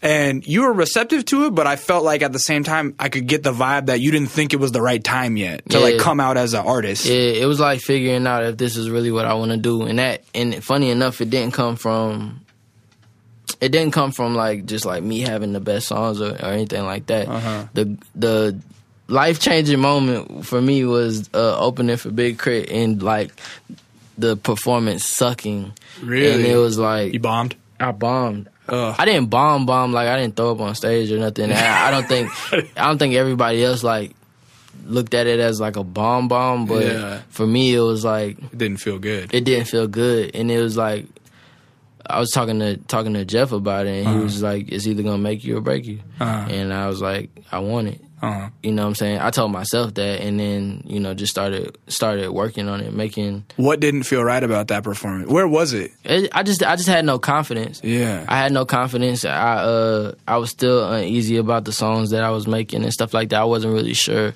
uh, you know what I what I wanted to talk about and how I wanted to talk about things. But I felt like I just from that moment on, I just started doing everything with intention. Uh-huh. If that makes any sense. Yeah, absolutely. Well, what what did you learn about your voice that night? Like when you say you didn't know, because you know I, I always talk about this, but you have your like literal voice, like your speaking voice, and you have your figurative voice, like what am I going to talk about? And you just say that that helped you find like what you wanted to talk about. So, what is the elevator pitch of like your theme now? You know what I mean? The ele- what is the elevator pitch of my theme? You know what I'm saying? Like what did Yeah, you what, what- did you, what do you want to talk about? what do I want to talk about? I want to talk about whatever I'm going through in the, in the moment, and not and, and not just making a cool song. So it's like act. So like your thing is actually keeping it real. exactly. Yeah, yeah. Like approaching it from a hu- human uh, humanity side. Right? Yeah, yeah, yeah, yeah. Right. Yeah, I mean it's still cool, but it's it's it's less about it being cool and more about being honest with myself and, and my feelings in the moment, you know, Mm-hmm, and then making sure that they're they're records that can actually be performed Right. and not just something that's vibey and just sounds cool. Yeah. That makes sense, man. I, I like the humanistic approach to rapping, you know what I'm saying? And I feel like you get to satisfy all um, aspects of your humanity through production because, like, you might have people making jiggy ass raps over your shit, Right. But then you don't have to necessarily make the jiggy ass raps if you I don't want have to. I don't have know? to make the jiggy ass Yeah. raps. I can tell all the stories that I want. Yeah. you know, and Yeah. Mm-hmm. and make jiggy shit too. But it's not like my approach to music coming from production world isn't to make a hit. Mm-hmm. There's gonna be hits, but it's not. It's not. Uh, it's not because I can make a song for this guy. I can make a song for myself. Mm-hmm. It's I make songs for this guy, and I make songs for myself. Absolutely. How do you decide what's for somebody else and what's for you? usually if I uh well, I take that back. I was about to say uh if I whether I, I like hearing myself on it or not. Yeah. But uh, because usually I I won't know if a song is gonna work for me un, until I hear my voice on it. Right. Like physically hear my voice. I'm like, so like uh, you might record a demo over it or something. No, my, yeah, like re- when I when I start recording to it, I know within like the first like ten minutes whether I'm uh, this is gonna be one that I'm keeping because I get excited about it. Yeah. I get excited enough to finish the song in the moment that I'm Okay. in the moment that I'm writing it. Right. Yeah. So you're not someone that takes like months to write something or a week to write something. It's like you just do it that day. There's some songs that I come back to, but but even those ones, if they get if they get a little bit more difficult, they take longer. But even with those ones, I'm just so in love with the first verse in the in the in the chorus that I'm like, yeah, I'm just like bumping this shit like enough to bounce it in that moment and. Yeah. And just keep playing it over and over and over, and then coming back to it and then finishing the song. Right. Songs that aren't the best ones are the ones that take the longest. You know, Right. Uh, take the longest to even get the first verse in the in the chorus. you know? Right. Right. Yeah. Um, I don't. I mean, I usually don't talk a lot about process on this show as far as the creative process, but I am curious with yours because I don't get to talk to a lot of people who like actually get placements. You know what I'm saying? Yeah. So I, Taking all my secrets. no, no, I don't want to know about like, oh, tell me how you make a snare sound good. None, nothing like that. But I'm curious uh, w- when you're sitting down to create. Mm-hmm. first and foremost, do you try to create every day?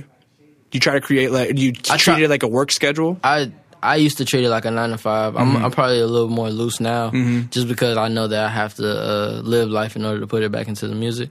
But go. um, but yeah, I'm always I'm always doing something. If not if I'm not producing, if I'm not uh if I'm not producing, if I'm not recording, I'm living life and I'm writing, Mm-hmm. writing in in the midst of that. I'm laying voice notes.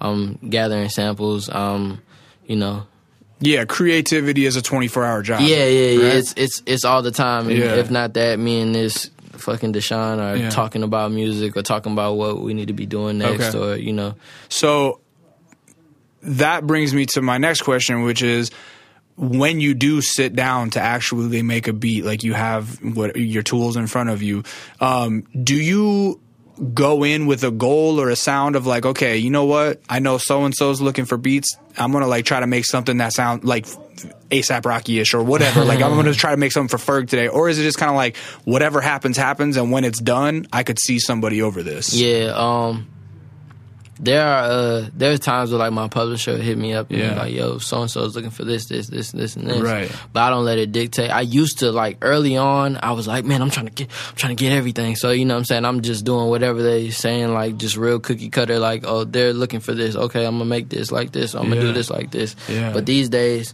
I'm just kind of doing whatever I feel in the moment. You know what I'm saying? And then if I have it, I have it. If I don't, I don't. And even if I don't have it, I'll probably send over what I have and see if Yeah. they pick it anyway. Because that's we. You can never. What I'm. My advice to producers who are doing it in that world that are like trying to place is no matter what the A and R tells you to send or whatever, like they're not gonna know what they want till they hear. Right. That's that's kind of what I was hoping you would get at because I think um I mean I, I'm much older than you and had a much smaller career than, than you're going to have but even to a point when people would try to send me beats they'd be like they'd be like oh this is what you would sound good on, and I kind of be like, you don't know what I would sound good. Like I, I would, I would kind of get offended. Like, oh, this is how you hear me. You know what I'm saying? Like, this is what you, think- this is what you think I want to rap over. Like, Right. fuck, dog. Like because I made one sad song. You. So you know what I'm saying? All I want to do is sing. Yeah, sad songs. exactly. So that's kind of what I was wondering is like, uh, as you produce for people, do you get surprised by their taste? Like, oh, I thought so and so would like this, but it turns out he likes something totally different. Yeah, Yeah. like all the time, Mm-hmm. all the time, people pick the things that you never think they're gonna pick. Mm-hmm, Yeah, Yeah, I sent a beat of yours to my mom a couple weeks ago. straight up. Yeah, because it- it's a funny story. Well, I mean, it's actually the beat was on this channel because you you made Never, right? Yeah. Okay, so you made both of those beats. Uh, second half. You made the second half. Shout out Never. to Christo. Did the first half. Okay, so then I didn't send your beat to my mom. you Never said mind. that. you sent Christo's. No, yeah. So uh, the the Never beat has those that infamous switch up where Jid says, "Fucking uh, what you call the bitches don't suck dick." You, You know, know- I love that line. Hilarious. Um, Amazing. But m- m- Black Thought and Meth were rapping over the first half of it. Yeah, how, how crazy is that? So I sent that to my mom. That's the story. But anyway, how do you run into uh, Jid and Earth Gang and those dudes and, and start working with them too? Uh, around the time I did, you don't even know. Well, first of all, Mm-hmm. I I knew them. I knew about them from just being in the same scene. So like two nines, Yeah. uh, black black. There was this show. Um, what was the fucking? Yo, Earth oh no, there was a show. I think it was called Spoiled Milk, if I'm not mistaken. I think the show was Spoiled Milk. It was like the small venue. Young Thug um, was there. Young Thug was there. Ah, I spoiled it. You do you know about this? they told me this story, but tell it again. They please. told you so. Okay, I love so this. so I love I- this story. Damn, that's crazy. Everybody remembers that shit. Er, the- these are these are those shows that like you will remember the rest of your life because it's when every it's when like not as much was on the line and everyone was still having fun. What? Right? That's crazy. So Earth Gang told us, but please tell me again. That's fire. Earth Gang, Earth Gang was there. Yeah. Jid was there. Black was there. Money Making Neek. Fucking, You. I was there. Man, everybody was there. Yeah. The, the the whole Atlanta was there. Two Nine was there. Everybody was there, and I remember it though. But like, uh, I had heard about Earth Gang. I think through a song that they had with with Neek. Uh-huh. Um, so like seeing them live was like, oh shit, like their energy is crazy. Like Yeah. they're on stage, like they're like it was really, really, really good, Uh-huh. like really dope. And then Jid came out and he did fucking Ed, Ed, and Eddie. Yeah. Funny enough, that song is old as fuck. Yeah. And it's still going like that, you Uh-huh. know. But they uh they performed that. Jid was sitting in the middle. Doc and Venus was on both sides, and then Jid was just they were just like bouncing, Uh-huh. and then he was just performing the song. I was like, yo, this shit is tight. Yeah. So you know, just kind of like connecting from there, and then I, like I said, I caught a record, and then um had them come. They came through the studio, Yeah. and um and we all worked, and then you know.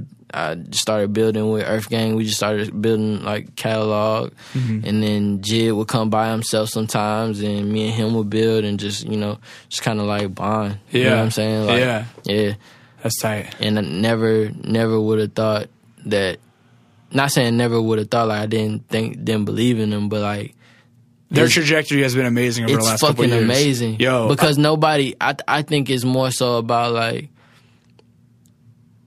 the Dreamville like that we couldn't we could have never guessed that. Yo, Cole is a very good A and R. Apparently, like he has good. He has a good ear for like. Cole does and so does the rest of the Dreamville team. Sure, team I don't know the whole Dreamville team. Yeah, That's the whole thing. So I'm just I'm only using the face, obviously. yeah, yeah, for but like sure. whoever's running the fucking whoever's running the label over there, they know what they're doing because they they curate it very well. Yeah. I mean Ari Lennox, all them like Man. Bas, everybody is fucking dope. Bas, Lute, Cozz, Yeah, everybody Everybody's dope. But yeah, I- I'll tell you, like when I, one of my buddies sent me Never. He sent me like Never on SoundCloud. I think like it when it had like barely When any first came out, any yeah. views, and he was like, "Yo, I know this guy's manager, and this dude is the truth, and he's gonna be next." And that was the only song that was on his SoundCloud, I think, at the time or something. Yeah.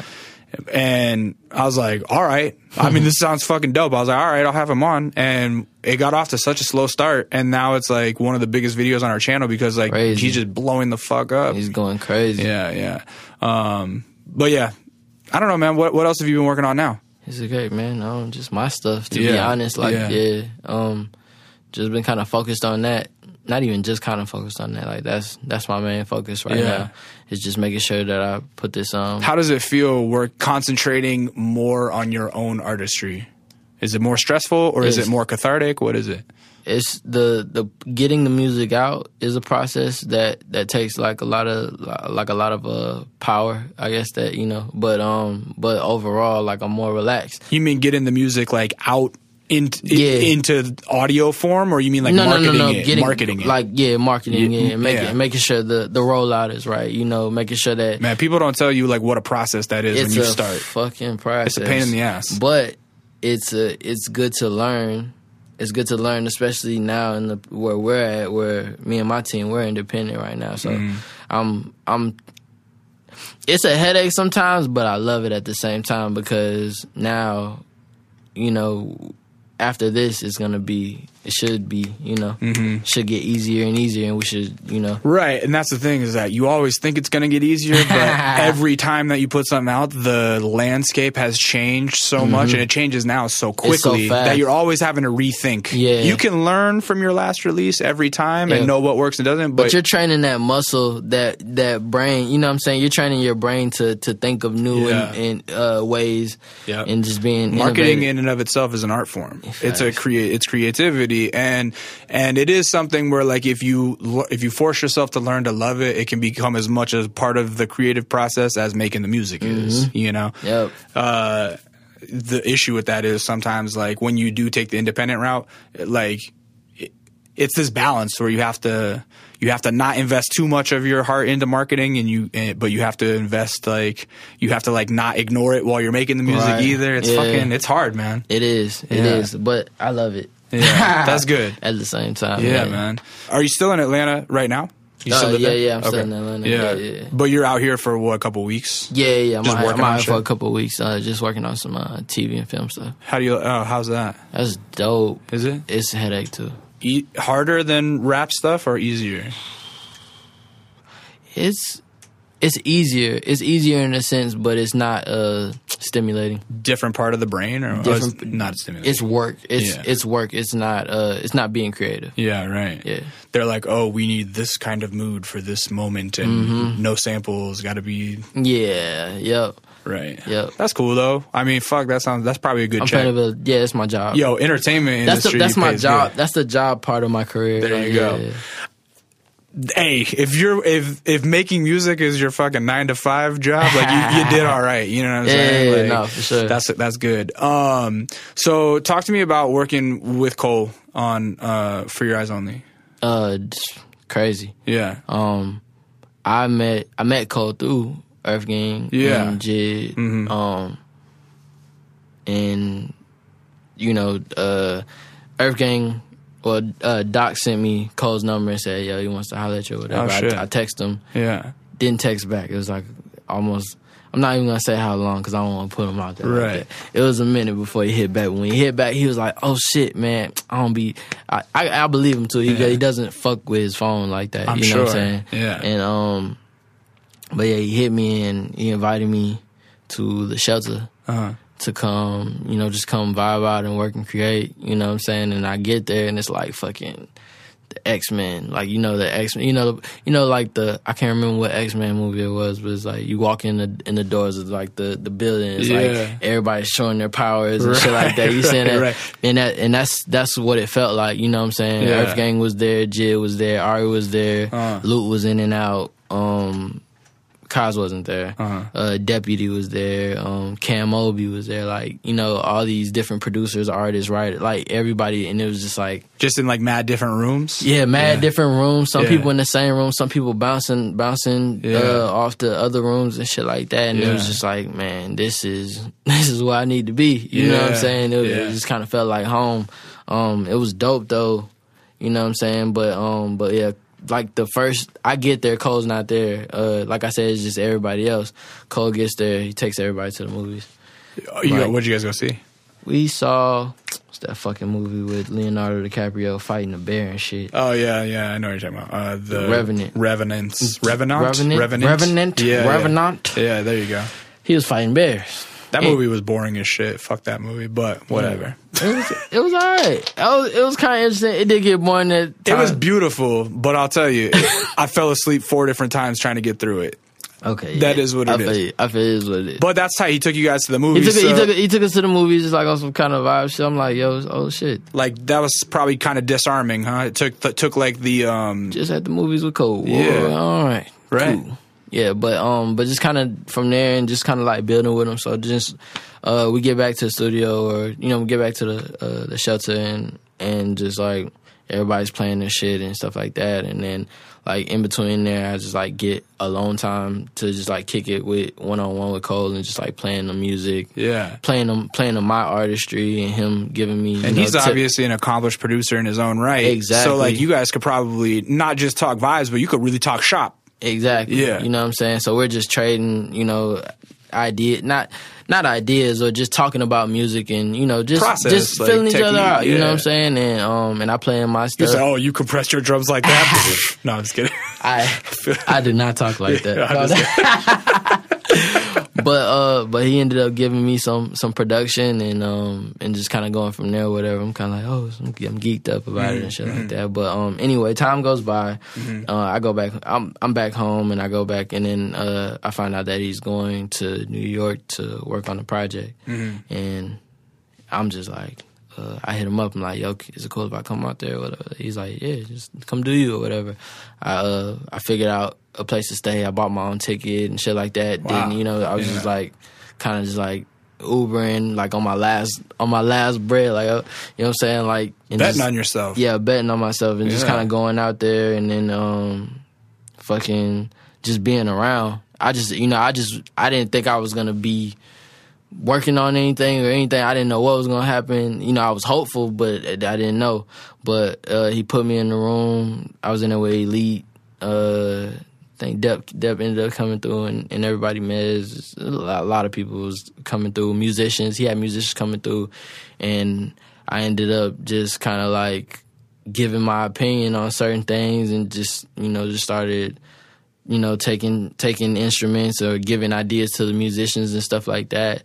And I'm doing shit, but I'm not thinking because my up until that point, I, I don't feel like I'm doing anything unless I'm physically making the beat Yeah. myself. You know, you know what I'm saying? Yeah. You know what I'm saying? Like I came in on post production, if that makes any sense, Mm. and you know, so that that trip lasts maybe like a week or whatever. I go back home, and then so time goes by, and you know, I hit Cole about some random shit. Maybe I hit I hit Cole about uh, the song he produced for me, "Supply of Love." Okay. Um, trying to figure out if if I'm gonna get it cleared or whatever. Or we Yeah. talking about it or whatever. He's like, "Oh yeah, by the way, uh, um, you made the album, blah blah blah." You know what I'm saying? Like, I'm like, for real? What? You know what I'm saying? He's telling me, you know, it's for for helping with you know for your eyes only Yeah. and everything, which is like the longest song. Is like the for me is like my favorite, one of my favorite songs on there. Yeah. To uh, Ville Mentality.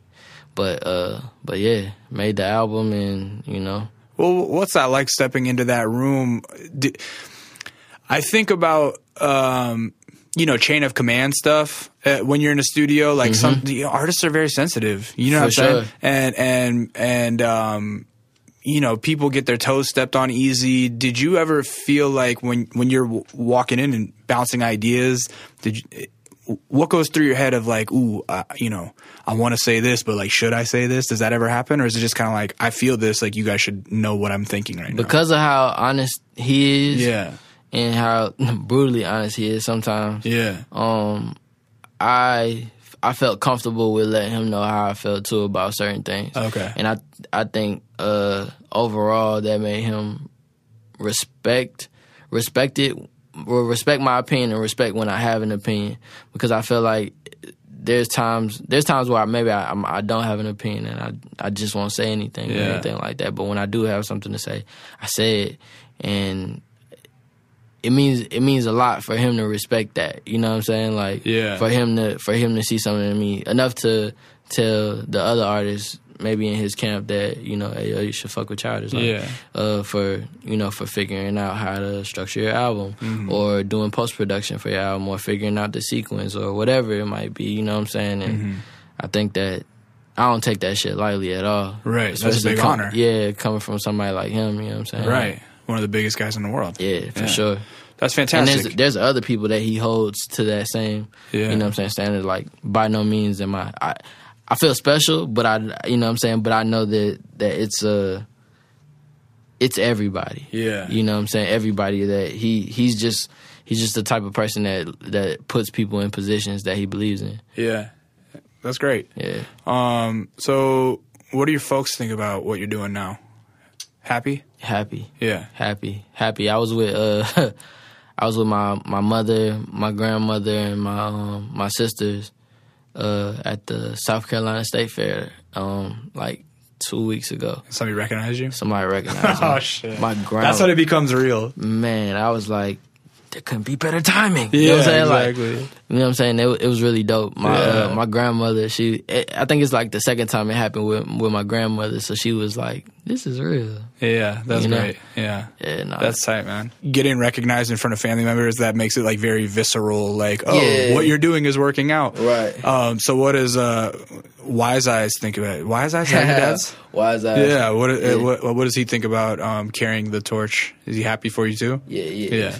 He's happy. Yeah. he uh he he loves talking about music anyway. Like every time I talk to him, he uh he's telling me about some new program he got. Old guys love programs. I don't know. What do you mean, like volunteer programs or what? no, volunteer. What do you What do you mean? Oh, like No, oh, like, like, uh, VSTs, and, VSTs, and, and, uh, yeah, yeah. and- Oh, like, oh, man, I just- and DAWs and shit like that. I that. just got like, the new Waves package. Yeah, the the conversation that you thought I had with Cole is the conversation I always have with my dad. dad. Yeah, Yo, that's funny because my producer is like a 40 year old dude. Oh, and, straight up? and he's always like, oh, yeah, man, I just got this new f- fucking VST. It's going to Yeah. be really useful for the next record type Yeah. shit. It's funny. Like, yeah, old dudes do love talking about that. Yeah, nah, um, So, okay. One last thing that I know about is, uh, and it's a it's an ongoing theme on this show too. Every time I watch an Insecure episode, somebody that we've had on the program, on one of there. their songs ends up in Insecure, or in the case of like Syd of the internet, Right. she just ends up acting in the show. But yeah, you got a, a placement or some placements in Insecure. uh, one. One Well, well, on, the, now- on the soundtrack. well, yeah, yeah, yeah, Yeah. Well, yeah, on the soundtrack. Well, yeah, yeah. Did it end up in an episode? Well, no, it wasn't on the soundtrack. It was in the Oh, it was episode. in an episode. It was in the season finale. Oh, in the finale. That's tight. Finale. It was crazy. What scene was it? It was um it was this scene it was you watched the show. I- I of do, course. I do, yeah. Okay, um it was um my guy Lawrence. Yeah, I'm Team Lawrence. Come on. Lawrence, Lawrence High. Yeah. You know what I'm saying? Lawrence, Lawrence was walking back to the uh, back to the crib for the last time they Uh-huh. moved everything out and stuff like that. So it's like it looks slow mo, but it's not slow mo. But it's like a minute spot with no dialogue, and I was geeked. I was like, "What the fuck?" How's that feel seeing that for the first time? That shit was amazing. like, I was I because I told myself um last season that I wanted to be I wanted to have something on here and I thought it you know it would have been something I produced or you know even even if it was my song I didn't I would never never thought it would be a minute spot with in the season finale with no dialogue right, like that, and that's like right towards the last ten minutes of the episode, crazy right? and Yeah. produced by J Cole Oh wow, yeah. So that's a fucking outstanding look. what Yeah, that's a great look. the greatest look you could I think you could get Hell yeah, man. so that's my introduction to a lot of people That's fantastic. Uh, it's funny because like whoever curates the music on that show, they have very similar tastes Shout, to out, us. shout out to Miles and Kier. That's who it is. Yep. Yeah. So shout out to Miles and Kier. Is that mm Yeah. I, every time I watch an episode, I go. And shout out to TT the artist for plugging. Mm. Uh, I always think like either they they watch our show or they just have the exact same taste as us. Like because uh, literally like dozen a dozen or more artists that have been on our channel end up on that show, and I'm always like geeked. Like oh shit, Kyle's on this week. Oh shit. We know what the fuck is Yeah, going on. Exactly. So, anyhow, man, this was good. I'm glad I got to meet you. I feel like an asshole for not realizing that you Hey, didn't bro, produce. it's you don't all even good, know. man. It, bro. It's all Yeah, good. most definitely. Thanks Uh, for having me. yeah, absolutely. I look forward to hearing more stuff from you. I'm sure like you're going to be getting placements until you're uh, gray old man and doing good with that. Yep. But I think that a lot of people are going to start realizing or like recognizing you for your raps like I do as well. So Appreciate that. Yeah, most definitely. Um, that said, where can the people find you online? They can find me on Instagram, Childish Major. Well, Uh, at Childish. Are there underscores or anything like that? Not in, not on the Instagram, Okay. and then on Twitter there's an underscore. It's Childish underscore Major. How'd you come up with Childish Major? Um, I was Marcus the Major because it's like band major, like drum major type thing. Uh-huh. Yeah. that was like early, early like MySpace and uh, you know Twitter days, Uh-huh. and then um, I just kind of killed that and just made it childish because I'm a big ass kid, Mm-hmm. and I just thought it'd be a cool Twitter name, so I just kind of like rock with that. and then um, it kind of stuck once people started putting me in production credits. So I was like, oh, it's there now. So Mm-hmm. There it is. So Yep. on Twitter at childish underscore major. Yep, and Right. then Instagram childish With major, Major. with Yep. no no underscore, and then SoundCloud. SoundCloud, uh, Childish Major Music, and then Apple Music, Spotify. Just type in Childish Major. Yep, everything will pop up, and look for him on beats from uh, all your favorites. Basically, like Mm-hmm. you know, look for his production credits harder than I do, obviously. and uh, yeah, thanks, man. That was tight. With that being said, you guys can find me online at It's Intuition. You can find my man behind the boards, Ben Shim, making the shit sound buttery at I Am Databass, base with two S's. Find us as a unit at Kinda Neat, YouTube.com slash Kinda Neat, where you're going to see Childish Major perform a song. Did you decide yet? I'm You don't have to. I'm Okay, we're still deciding which one, but it's it's gonna be there.